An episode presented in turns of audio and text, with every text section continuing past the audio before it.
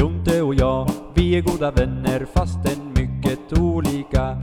Vi tycker om olika saker. Jonte är lång och jag är skitlång. Men det hjälper föga vårt BMI. Jonte kör tåg, jag ligger still. Men en sak har vi nog gemensamt. Fetthalt! Hej och välkommen till Sommar i fetthalt. På grund av upphovsrättslig... Äh, inte ens det här introt vet du. På grund av upphovsrättsliga skäl så kommer jag bara nynna musiken.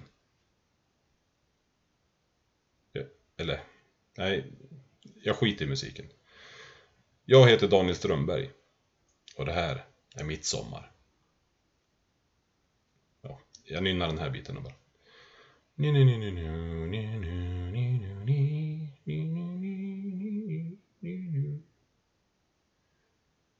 Så. Ja. Vi tar det från början. En gång till. Jag kommer från Bosvedjan i Sundsvall. Vi hade flyttat runt en del innan vi hamnade i Bosvedjan. Jag tror jag var sju då, om jag minns rätt.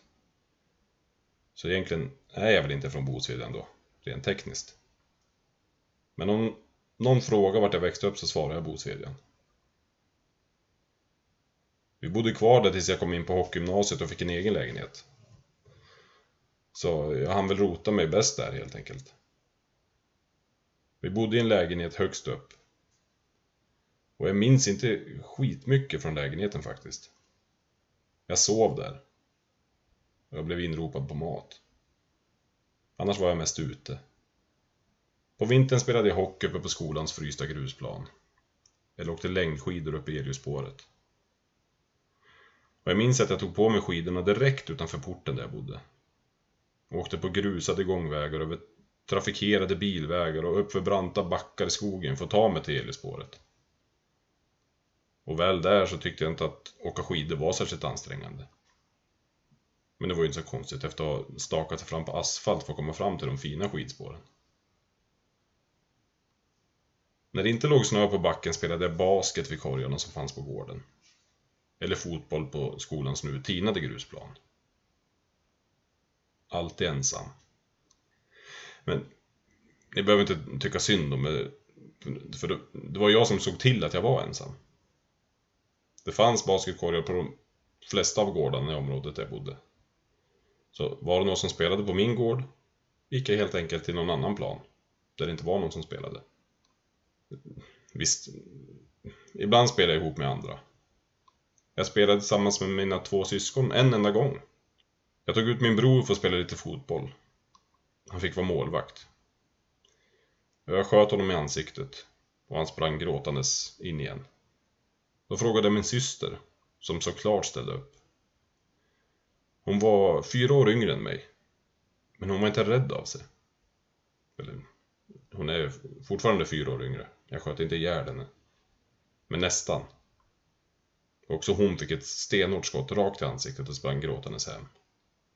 Och sen den dagen har jag fått spela själv. Eller med de andra barnen i området. Vilket också var kul då och då. Att spela match med de andra. Men som sagt. Kunde jag så gick jag hellre bort till en plan där jag fick vara ensam. Och jag vet inte, det kanske såg sorgligt ut om, om någon tittade på mig genom ett fönster. Så där är han idag igen. Ensamma pojken. Men jag var långt ifrån ensam. Det satt nämligen tiotusentals människor på läktaren runt om mig. Som skrek mitt namn. Daniel. På engelska då såklart. För de visste att är det någon som ska avgöra den här matchen så är det Daniel. Det var alltid de sista skälvande sekunderna. Om jag inte råkade missa då förstås. Men då blev det oftast förlängning. Det brukar lösa sig. Jag hade inte så stor koll på varken fotboll eller basket. Regler och sånt där. Jag minns att när jag spelade fotboll så låtsas att jag alltid blev inbytt när det var frisparkar. Och då var jag dödlig. Framför ett tomt fotbollsmål kunde jag lätt som en plätt skruva in den förbi den obefintliga muren, ungefär där jag siktade. Och publiken blev helt galna. Varje gång. Sen byttes jag av igen bara tills det var dags för nästa frispark. Och jag, jag gjorde ungefär 10 mål varje match. Tionde målet kom ju på övertid och såklart. Vid ställningen 9-9. Jag vet att jag började dra av lite mål efter ett tag. Det blev för overkligt. Men jag tyckte det var himla roligt. Allt skedde naturligtvis endast i min fantasi. Även om jag lyckades skruva en frispark rätt i krysset så gick jag helt oberörd och hämtade bollen. Att sträcka händerna i skyn och fira var helt otänkbart. Någon kunde ju se att jag lekte. I fantasin hörde jag jublet och såg skyltar med mitt namn överallt på läktaren. Det fick räcka. Jag, spelade faktiskt en, en riktig fotbollsmatch en gång. Med eh, IFK Sundsvall. Men det, det var inget för mig. Där fick jag bara varningar för hög spark. Och så ställde jag dessutom till det rejält med en hands i eget straffområde. Det var så här, mm, mm, vår målvakt hade räddat en boll. Men hade besväret att få tag i returen bland alla fötter som ivrigt försökte sparka in den i vårt mål. Så jag tog helt enkelt upp bollen med händerna och gav den till våran målvakt så det skulle bli lite lugn och ro. Men det blev ju precis tvärtom. Och sen fick det vara bra med fotboll för mig. De fattade ju inte hur man skulle använda mig ändå. Som frisparksspecialist. Allra mest tid spenderade jag ändå i skogen. För där kunde man ju ta upp en pinne och låtsas att det var ett svärd utan att behöva bekymra sig att någon såg en från ett fönster. Och jag var rätt långt in i skogarna. Aldrig på gångstigar. Det kändes inte som skogen. Att gå där någon annan eventuellt skulle kunna gå med hunden. Nej, det skulle kännas som att jag eventuellt skulle kunna gå vilse när som helst. Och stöta på troll. Sån skog var jag ute efter. Och det är rätt sjukt egentligen. För jag vet inte ens om jag skulle kunna släppa iväg mina ungar sådär idag. Är det lagligt ens? Eller kommer SOS direkt om man låter dem gå själv i skogen? Jag vet inte. Men det är en märklig utveckling ändå. Men jag är glad att det inte var så på min tid. Men den mesta tiden i skogen spenderade jag ändå till att leta husdjur. Och jag har begått hemska brott. När man ser på det så här i efterhand. Men jag ville bara fylla mitt hem med djur. Jag har klättrat upp i fågelbon och tagit ägg. Som jag sen smugglat hem till pojkrummet och lagt på elementet. För att föda upp dem till min egna. Det funkade inte. En gång hade jag med mig en gäddhov ut i skogen. För att försöka få tag i en vuxen fågel istället. Och inte mycket mer planerat än så. Men det skulle nog lösa sig, bara jag fick tag i en fågel först. Det hade ju funkat förr. För en gång hade jag med mig en katt hem. Och jag förklarade med tårar i ögonen för min pappa att jag räddade den från ett slagsmål med en annan katt och att den verkade så svag och skadad. Men jag, jag hade ju bara tagit den. Och sen, jag vart förvånad själv över att jag grät när jag kom hem. Det var väl att, de, att, jag skulle, att jag var rädd för att de skulle komma på mig. Men mina föräldrar satte upp lite lappar om en upphittad katt. Men ägaren ringde aldrig. Så han fick bo hos oss. Foppa. Och då borde jag ju kunna, bara kunna göra samma sak med fågeln igen, tänkte jag. Och så tog jag med mig hoven. Jag fick syn på en trast i en gran. Jag smög tyst. Tyst. Så nära jag vågade. Sedan kastade jag hoven mot fågeln. I hopp om att den skulle trassla in sig i nätet och att jag skulle kunna springa fram och fånga den. Träff. Fågeln föll ner i backen med hoven. Och jag sprang fram för att ta den till min. Men när jag kom fram så försökte fågeln inte alls lösgöra sig från hoven. Den låg helt still. Fågeln var död. Och det var väl egentligen vad man kunde förvänta sig av en trast som träffas av en gäddhov i tinningen. Men en fruktansvärd tragedi hur som helst. Och jag, jag fick panik. Vad fan skulle jag göra nu? Och jag funderade länge på en plan. Och till slut kom jag på det. Min farmor har ju katter. Innekatter i och för sig. Men ibland var de ute på uteplatsen med koppel och sådär. Så om jag bara la fågeln på farmors uteplats så kanske katterna skulle äta upp alla bevis. Så fick det bli. Jag tog med hoven och den döda fågeln och gav mig av mot farmor. När jag nästan var framme drabbades jag åter av panik. Tänk om farmor hittar fågeln innan katterna. Då kommer hon ju undra hur den hamnade där. Tänk om hon listade ut att det är jag. Men kort därpå kom nästa snilleblixt. Så jag började återigen gå mot farmors uteplats. Med en nu helt vattentät plan. Jag smög fram till farmors uteplats. Försäkrade mig att hon inte syndes i något fönster.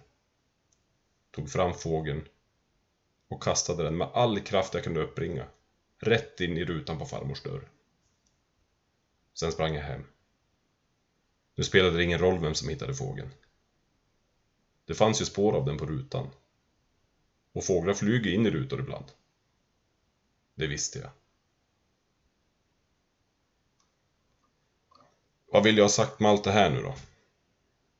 Jo, men att jag var ett väldigt aktivt barn. Och jag blev ännu mer aktiv, även fast jag blev äldre. Hockeyn tog mer och mer tid, året runt. Men jag tyckte bara det var roligt. Mina allra bästa kompisar fanns i laget. Timrå IK. Men jag bodde i Sundsvall. Så jag fick inte hänga med dem förrän det var dags för träning på kvällen. Men jag kom på en lösning. Om jag cyklade till Timrå så behövde jag inte förhålla mig efter pappas tider. Då kunde jag vara på plats i god tid innan träningen. Så jag satt mig på cykeln, cyklade de tre milen till Timrå, sen sprang jag tillsammans med laget och efter det var det bara att cykla de tre milen hem igen. Bara för att i lugn och ro kunna sitta och snacka skit innan träningen. Det gav mig ju såklart en otrolig fördel sen. Jag var bäst på tester. Utan att ens behöva ta ut mig så mycket. Då är det lätt med träning. När man gör det utan att ens tänka på det. Jag cyklade ju bara för att hänga med kompisar. Inte för att vinna Cooper-testet.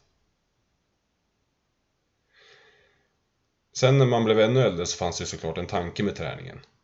Och man hade mål med träningen. Eller någon fysansvarig hade i alla fall tänkt och satt upp mål. Så man gjorde ju som man blev tillsagd. Men sen resten av dagen så var vi fortfarande bara ett gäng grabbar i 16-17 års åldern.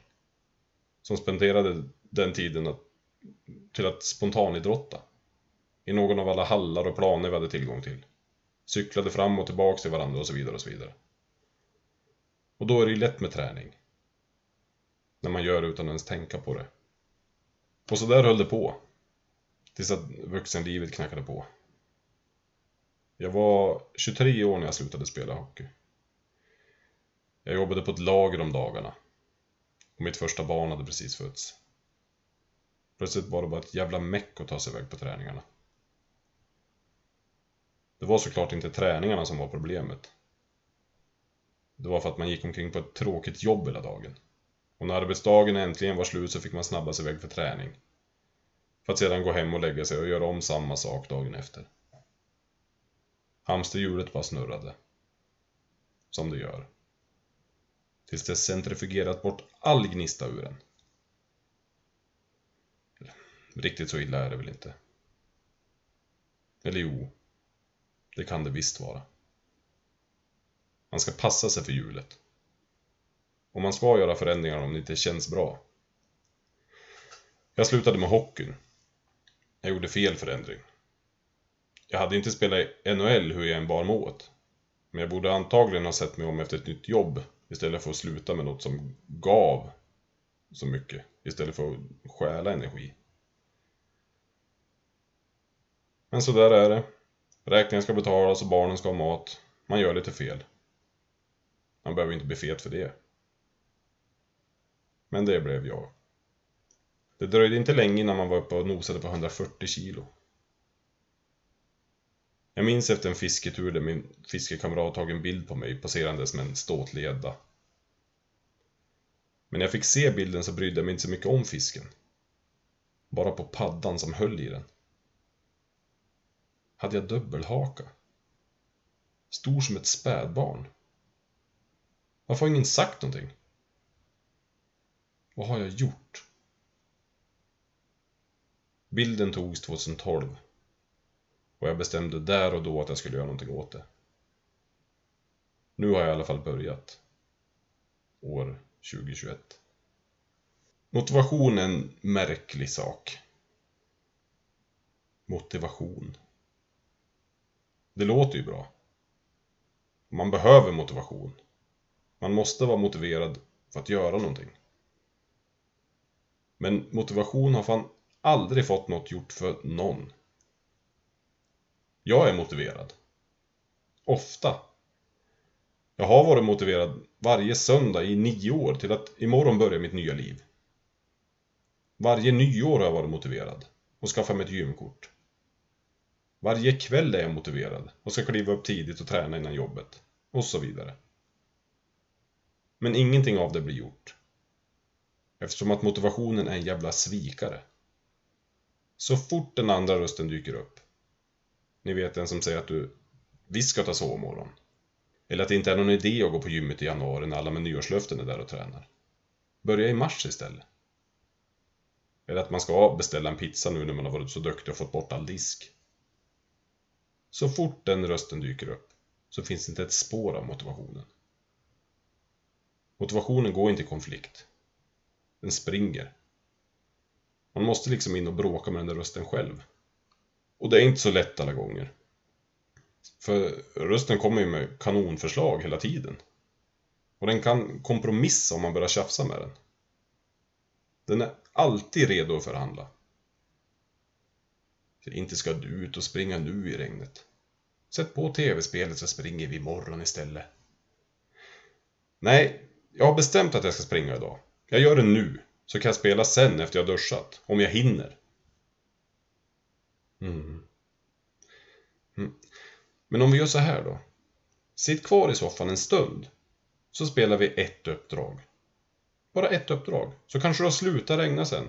Och så ska ju du bara krypa säng efter duschen. Ska vi göra så? Ja, ja okej okay då. Det går inte att få något gjort om man bara ska göra grejer när man känner sig motiverad. Särskilt inte träning. Inte jag i alla fall. Fast vem fan skulle känna sig motiverad när det står 100 stycken marklyft med 130 kilo på schemat? Som första övning. Sen är det bara resten kvar efter det. Nej. Det är disciplinen man måste jobba på. Pannben som de kallar det. Att gå ut och bara göra det. Så bra man bara kan. Sen lite bättre nästa gång. Sen efter några veckor så har man börjat ro i hamn en förändring. När man gjort övningar några veckor, vet ungefär vad man klarar av och vet ungefär vart man vill komma, så går allt så himla mycket lättare. Träningsdisciplin har jag. Det har jag alltid haft. Men disciplinen ska nog också spilla över på andra områden. Främst kosten för mig. Jag, jag sköter mig oftast.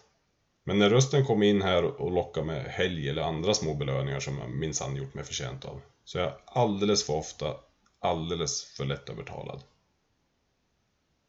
Hade jag skött kosten med samma disciplin som träningen så hade jag varit mycket närmare målet än vad jag är nu. Det är jag övertygad om.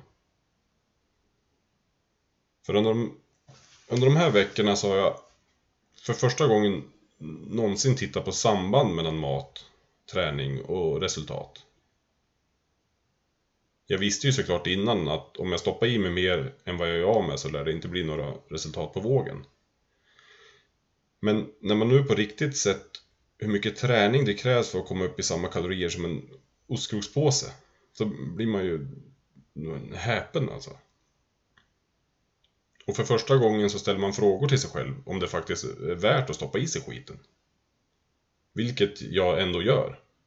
Men eh, jag gör bättre val. Jag tänker efter mer och jag, jag strävar mot någonting bättre. Jag har sagt att jag känner att jag har åstadkommit en livsstils, livsstilsförändring. Och det har jag. I alla fall med träningen. Jag gör det jag ska, jag utvecklas bra och jag planerar min vecka för att se till att träningen hinns med. Men med kosten är det en bit kvar. Så man kan faktiskt göra det man ska planera och utvecklas där med. Utan för den delen gå miste om något eller svälta sig själv. Och det ska jag bli bättre på. Och jag ska be folk som kan om hjälp. Precis som jag gjorde med träningen. Jag vet inte om jag frågade Hank till Tank om hjälp med träningen eller om det var han som erbjöd sig. Jag gissar på det senare alternativet.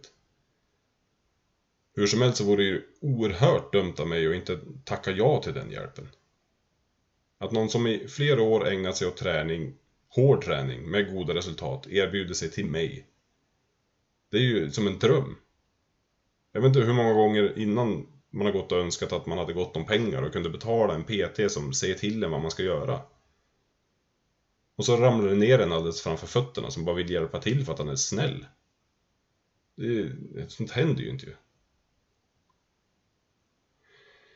Det, det enda han behövde från mig var vad jag hade för mål med min träning och vad jag klarade av att lyfta. Sen fick jag ett skräddarsytt program, varje vecka. Jag behöver bara läsa på pappret och gå ut och göra det som står. Hur enkelt som helst. Det har ju inte, det har inte alltid varit enkelt. Man har fått slita rätt bra där ute i Boden, men ni fattar. Allt är klart, det är bara att köra. Jag är så oerhört tacksam över den hjälp jag fått. Hank the Tank, eller Henke kan man också säga, är den största anledningen till att det har gått så pass bra för mig där ute i gymmet som det har gjort. Tveklöst. Alltså, utan honom hade jag bara stått och famlat i mörkret på något gym, utan resultat. Men sen är jag glad över all annan hjälp vi fått. Hjälp och hejarop från er lyssnare ger en otrolig boost. Så I augusti kommer Jontes tränare upp till Sundsvall från Stockholm och ska titta på mitt löpsteg. Det är ju helt vansinnigt egentligen. Henke åkte upp från Stockholm till Sundsvall för att titta på mitt gym och hjälpa mig att ta reda på vad jag klarar av. Ni hör ju. Det är ju som man blir rörd nästan. Så jag ska fortsätta be om hjälp. Det finns ju ingen anledning till att stå och gissa när det finns folk som kan. Som gjort resan själva och är villiga att bidra med sin hjälp för att göra min resa avsevärt kortare. Det är fan det finaste jag vet. Den här podden gjorde vi för att vi var motiverade. Och för att den skulle fortsätta hålla oss motiverade. Och i allra bästa fall motivera någon annan. Och den har uppfyllt sitt syfte. Det är motiverande att göra så pass att man inte ska behöva skämmas när man berättar hur veckan har varit. Det är motiverande att ha en Instagram där man lägger upp lite vad man pysslar med och får ryggdunkar från lyssnare. Men podden görs inte heller bara på motivation visade det sig.